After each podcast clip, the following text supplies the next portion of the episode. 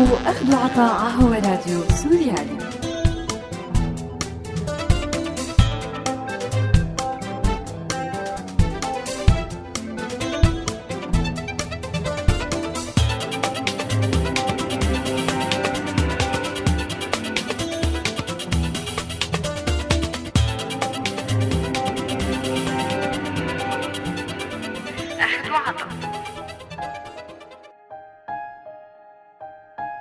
أعزائي المستمعين أهلا وسهلا فيكم.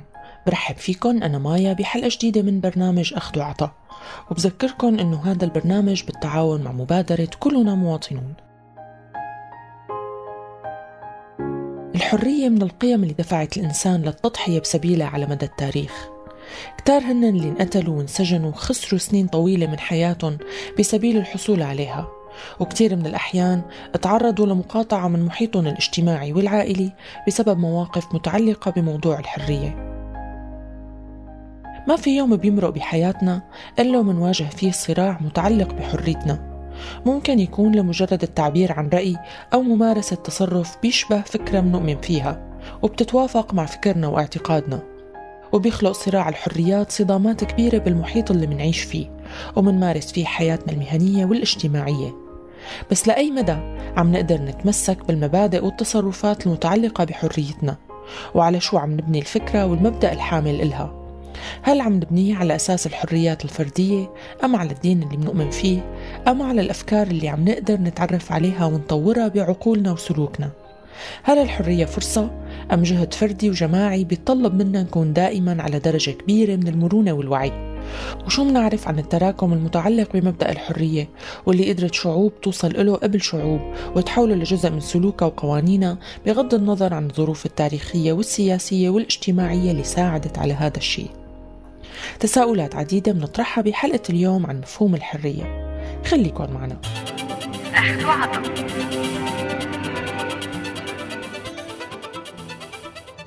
أهلا وسهلا فيكم من جديد. وبداية مثل العادة خلونا نبلش مع هذا الاستطلاع.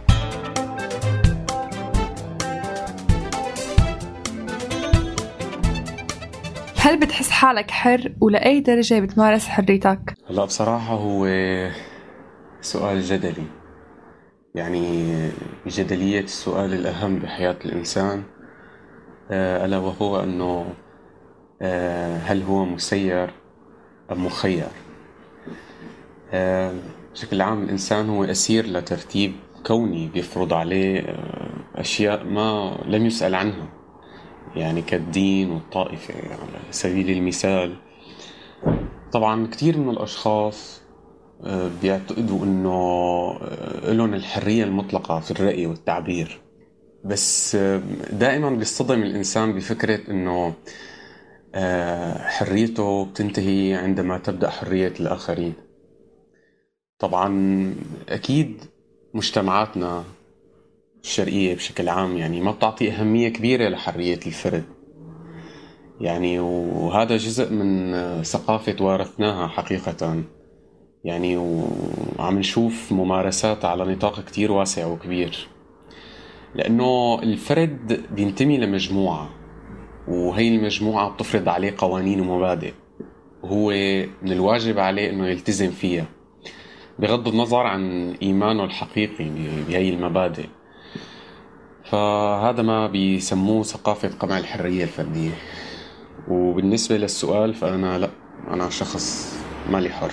هلا ما بعرف قديش فيني أقول عن حالي حرة بس هذا الشيء بيرتبط بطبيعة الشخص. وطبعا بيتعلق بالمجتمع اللي عايشين نحن فيه.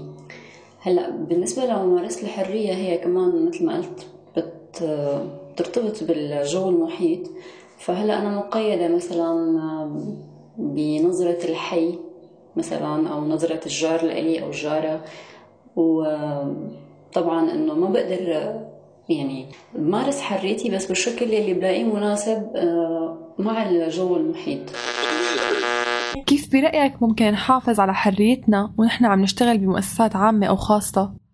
لأي درجة ممكن نتورط بالخضوع لقيم وأهداف هالمؤسسات؟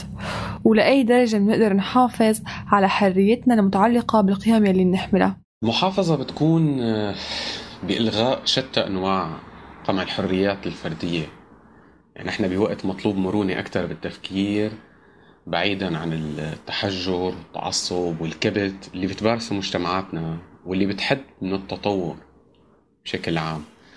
هذا الشيء عم يكون سبب أساسي بمظاهر سلبية كبيرة بمجتمعاتنا. هي فينا نقول أهمها النفاق واللي بيندرج تحت منها كتير صفات وتصرفات سيئة.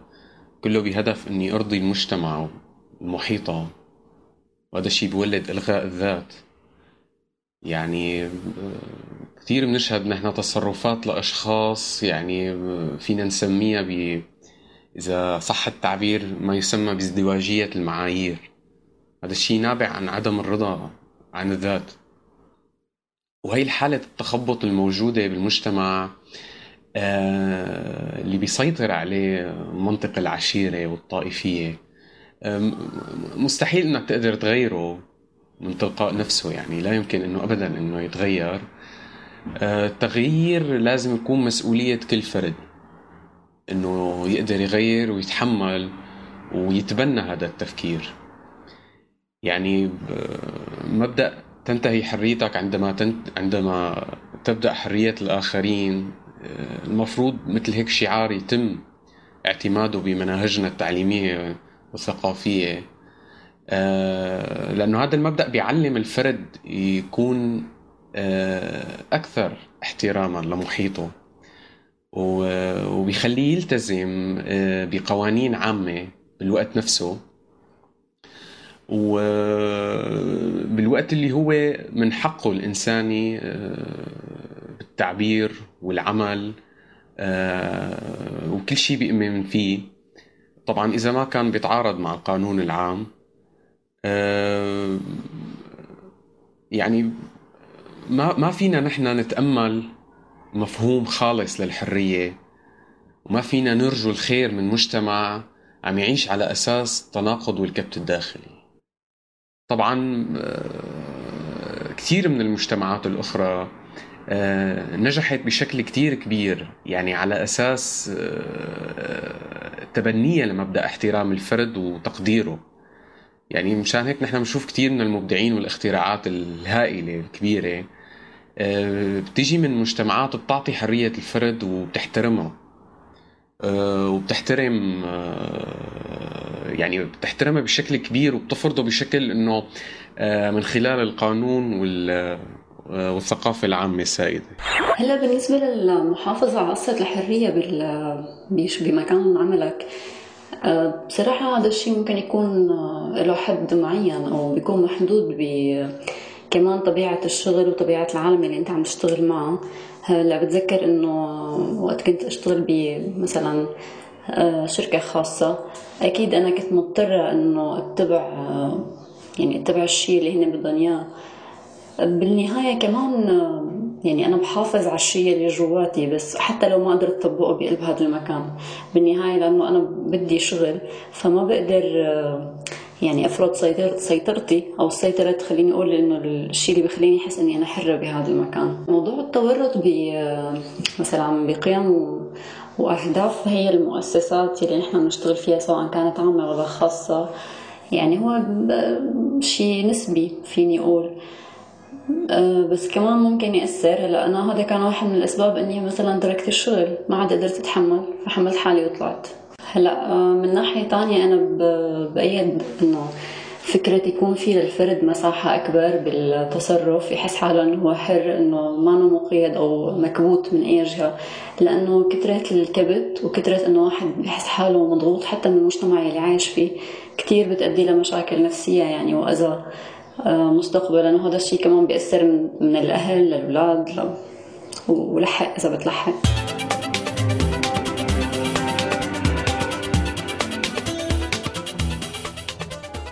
المجتمع بكل مكوناته من أفراد ومؤسسات معني بقضية الحرية اللي من الصعب الوصول إلها إذا ما تم تهيئة كل مفاصل الحياة اللي منمر فيها لتكون جاهزة لخلق إنسان حر ومضبوطة بطريقة يقدر فيها المجتمع يعبر عن حريته ويطورها بشكل مستمر. وكمثال بسيط ممكن نطرح حرية التعبير عن الرأي واللي بتبدأ من مرحلة الطفولة. فالطفل بيمتلك القدرة على تكوين رأي بموضوع معين وبيكون متحرر من كل الضوابط المتعلقة بطرح رأيه والتعبير عنه. فهو على الأقل غير مدرك للضوابط الاجتماعية والسياسية وغيرها المتعلقة بطبيعة الرأي اللي تشكل بذهنه نتيجة تجربة أو موقف اختبره وتعرض له تجربة تعبير الطفل عن رأيه ممكن يكون لها عدة سيناريوهات. منها طريقة تعامل الأهل مع رأي الطفل لما بيدعوا أنه الأب ما موجود بالبيت وقت حدا يزوره أو ينطلب عبر الهاتف من قبل صديق. هون الطفل بناء على القيم اللي تربى عليها رح يعتبر غالبا إنه الأب كذب ورح يعبر عن هذا الشيء بشكل مباشر وواضح. الشيء اللي رح يسبب إحراج للأهل نتيجة التناقض بين مبدأ رفض الكذب وبين السلوك المتعلق بممارسته. ممكن الأهل هون يضربوا الولد بسبب رأيه أو يوبخوه وممكن يقوموا بتبرير الكذب أو ممكن يعترفوا بالخطأ اللي ارتكبوه ليحافظوا على قيمة الصدق اللي تبنوها بتربية الطفل. والنتيجة بالحالتين كتير مختلفة. فالطفل اللي تعرض للضرب والتوبيخ رح يتشكل عنده خوف إنه يعبر عن رأيه ويطرح تساؤلات بالمستقبل حول تصرفات وتجارب بمر فيها بحياته. وممكن كتير يكتسب لحماية نفسه عادة التجاهل والتبرير لكتير من الأمور ويفقد بالنتيجة حريته المتعلقة بالتعبير عن رأي بيحمله وبيؤمن فيه. أما الطفل اللي تعاملوا أهله معه بشفافية ووضوح عن أنه تصرف الأب اللي كذب حول حقيقة وجوده بالبيت هو تصرف خاطئ ومرفوض فرح يكتسب ثقة كبيرة بالنفس وقدرة على تكوين الرأي والمناقشة. كثير من الأمثلة بحياتنا الاجتماعية والمهنية ممكن نمر فيها.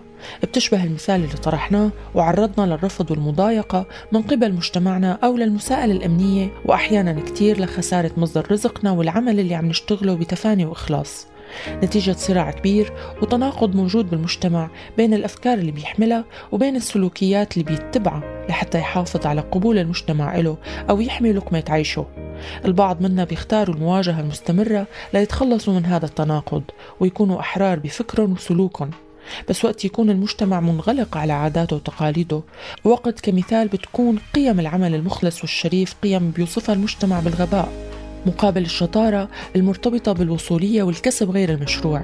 تتحول قضايا الحريات من نضال مجتمعي ومؤسساتي لمجرد قضية فردية بيتبنوها أفراد وبيتحملوا بسبيلها كثير من المضايقات والظلم وأحيانا بيواجهوا فيها الموت.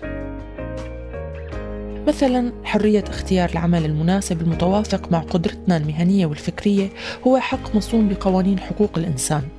وهون بيكون على مؤسسات الدولة تأمين فرص العمل المناسبة ليتمكن المجتمع من اختيارها وتقصير الدولة بهذا الشيء رح يعرض المجتمع للخضوع لظروف عمل سيئة من حيث ظروف وبيئة العمل وقيمة الراتب وتحكم صاحب العمل بعدد ساعات العمل وغيرها من الحقوق اللي المفروض تكون محمية بالقوانين. بهيك ظروف رح يكونوا من الصعب على الموظفين والعاملين يعترضوا على أي تفصيل متعلق بالشغل. تفاصيل ممكن تكون مرتبطة بالغش والاحتيال أو المحسوبية والرشوة. أو حتى موقف ظالم تعرض له زميل بالعمل. وبين الخوف على لقمة العيش وبين مواجهة كل الأمور المتعلقة بتصرفات وإجراءات بتخالف ضميرنا. أغلب الموظفين بيسكتوا وبيتجاهلوا هذا الشيء وبأحسن الأحوال ممكن عدد كتير قليل منهم يواجه ويعبر عن رأيه ويتعرض للطرد أو الحبس لأنه مواجهة الظلم والخطأ واحترام حرية التعبير عن الرأي ما عم يكون تصرف جماعي محمي بالقوانين وقيم المجتمع. وإنما مجرد مواجهات فردية بيقوموا فيها أشخاص بفضلوا حريتهم وبيرفضوا يخضعوا للظروف المحيطة فيهم.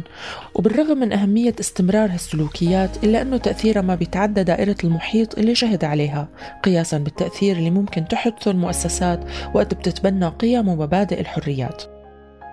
فاصل ومنرجع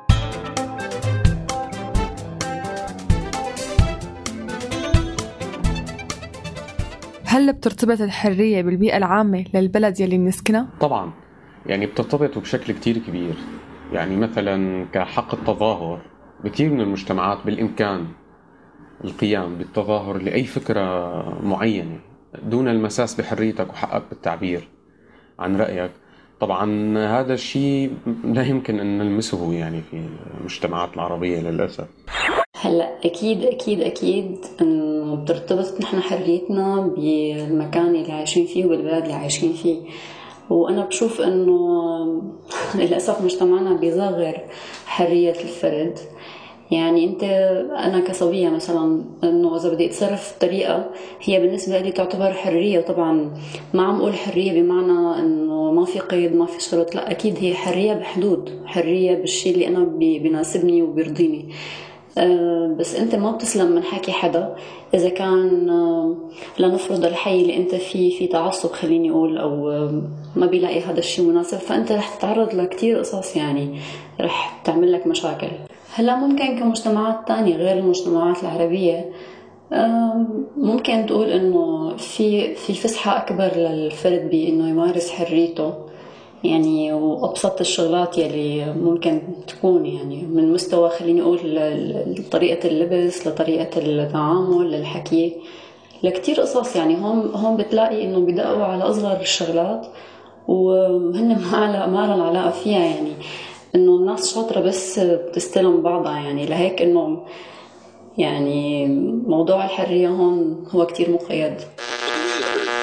هل العالم اليوم بيمثل وبيقدر قيم الحرية؟ شو الممارسات يلي عم يقوم فيها النظام العالمي ويلي عم تضيق أو توسع من مفهوم الحرية؟ هلا النظام العالمي الجديد يعني مثل ما كل الناس بتفكروا وكل ما ومثل ما كل أنصاره فينا نقول بيروجوا آه، على إنه هو قائم على حرية الإنسان والحرية هي أساس الاعتقاد والتدين الحر وإنه لكل إنسان الحق في العيش والحرية والعدالة الاجتماعية والكرامة الإنسانية. آه، على مبدأ إنه هو حر يعني منذ ولد حرا. آه، ولكن مع اعتماد مبادئ حقوق الإنسان ومبادئ القانون الدولي اتضح حدوث العكس. بمعنى آه، أظهرت تصرفاته وسلوكه. اتجاه بعض الدول وشعوبها أنه نظام بخل بمبدأ العدالة الدولية والمساواة بين الدول والشعوب. وأصبح هناك قوة مهيمنة على مجريات الأمور العالمية اللي هي متمثلة دائما بالولايات المتحدة اللي دائما عم تمارس ممارسات بتخل بمبادئ القانون الدولي والحقوق الإنسانية العالمية. آه، دائما بتتلاعب بمقدرات الدول والشعوب. فصار من أهم سماتها هو التسلط والتجبر ممارسة القوة وعدم الالتزام بالعدالة الدولية ونصر الظالم على المظلوم هدر آه، دماء الشعوب آه، آه، واستباحة آه، دولها من أجل تحقيق مصالح ورفاهية الدولة. القائدة للنظام الدولي المعاصر. هلا كنظام عالمي أنا ما بعرف شو بدي أقول لك بس أنا بنطلق من المجتمع اللي أنا فيه. أكيد يعني يعني ما بعرف كل شيء محيط فينا هو عم يضيق على الفرد عم يضيق عليه الخناق يعني ما عم يقدر ياخد راحته بالتصرف.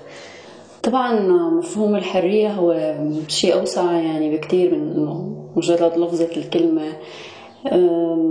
أنا أكيد بدي أكون إنه مسؤولة من حالي أو قد هي الكلمة لما بقول إني أنا حرة.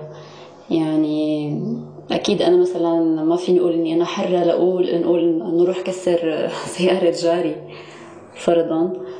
ولا يعني إنه لازم نحن نتصرف بطريقة عقلانية ومنطقية بهي الناحية.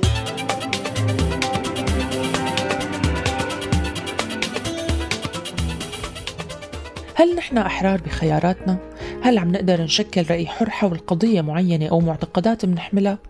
كيف عم نختار الشكل اللي بنظهر فيه قدام الناس؟ هل سلوكياتنا مجردة عن المجتمع اللي منعيش فيه؟ هل عم نقدر نعيد النظر بكل شيء منؤمن فيه من أفكار وقيم متعلقة بالدين وبالمجتمع والسياسة؟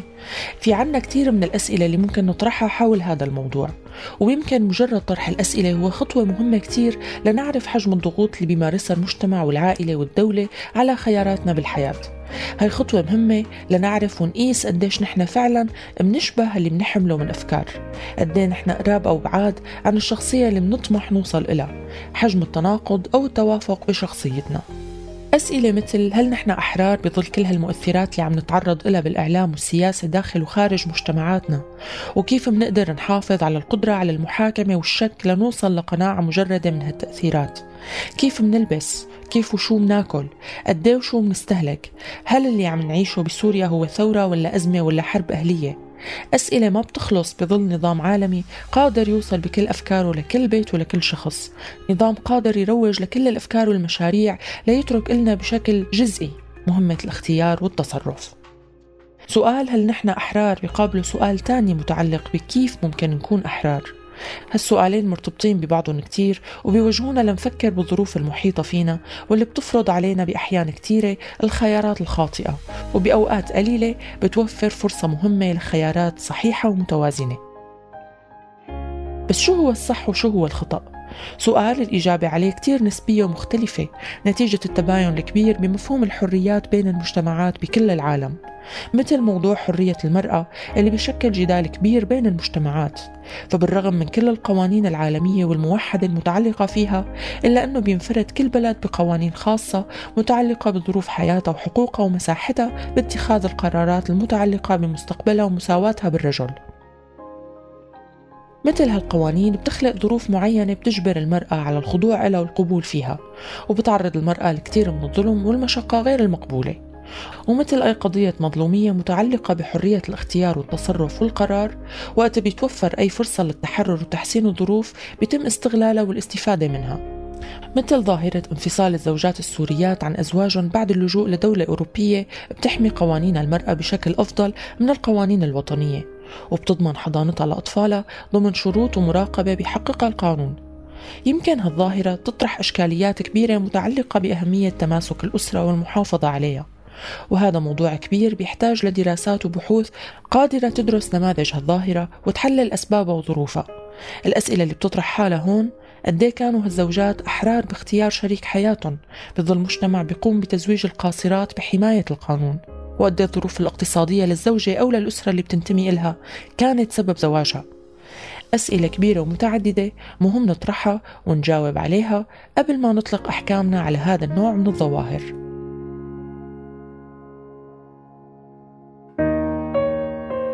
منعيش اليوم بعالم متناقض بشكل كبير. بالوقت اللي بيعلن فيه النظام العالمي احترامه لحريات الشعوب ومبدأ ديمقراطية بيشوفوا كتار إنه عم بيقوم بنفس الوقت بخلق الحروب وتغذيتها بكل العالم وبيحول البلدان الضعيفة لمجرد تابعة له ولمجرد مشاريع استثمار بتدعم اقتصاده الوطني بدون أي اهتمام بمصلحة الشعوب وحقوقها باختيار التغيير المناسب لها يمكن التجربة السورية من أكبر التجارب اللي بتوضح هذا الشيء واللي بتعكس حجم التدخلات الدولية بالقضية السورية وكيف حولت البلد لمجرد ساحة نزاع دولية. عم تحاول تعمل توازن سياسي دولي وترجع ثنائية القطبين الأمريكي والروسي.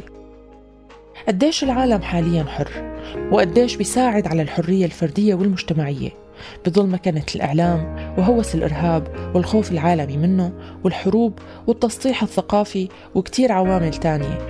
قديش ممكن قضية الحرية تلاقي متنفس لإلها ضمن هالازدحام؟ وهي القضية الأسمى والمرتبطة بشكل مباشر بكل تفاصيل حياة الأفراد والمجتمعات وإرثهم الإنساني.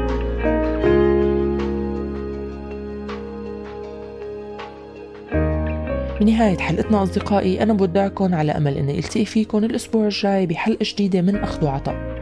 لا تنسوا تتابعونا على موقعنا سوريالي dot com وأرشيفنا دائما بتلاقوه على الساوند كلاود. وألف وان FM من هون للأسبوع الجاي كونوا بألف ألف خير وحرية. إلى اللقاء.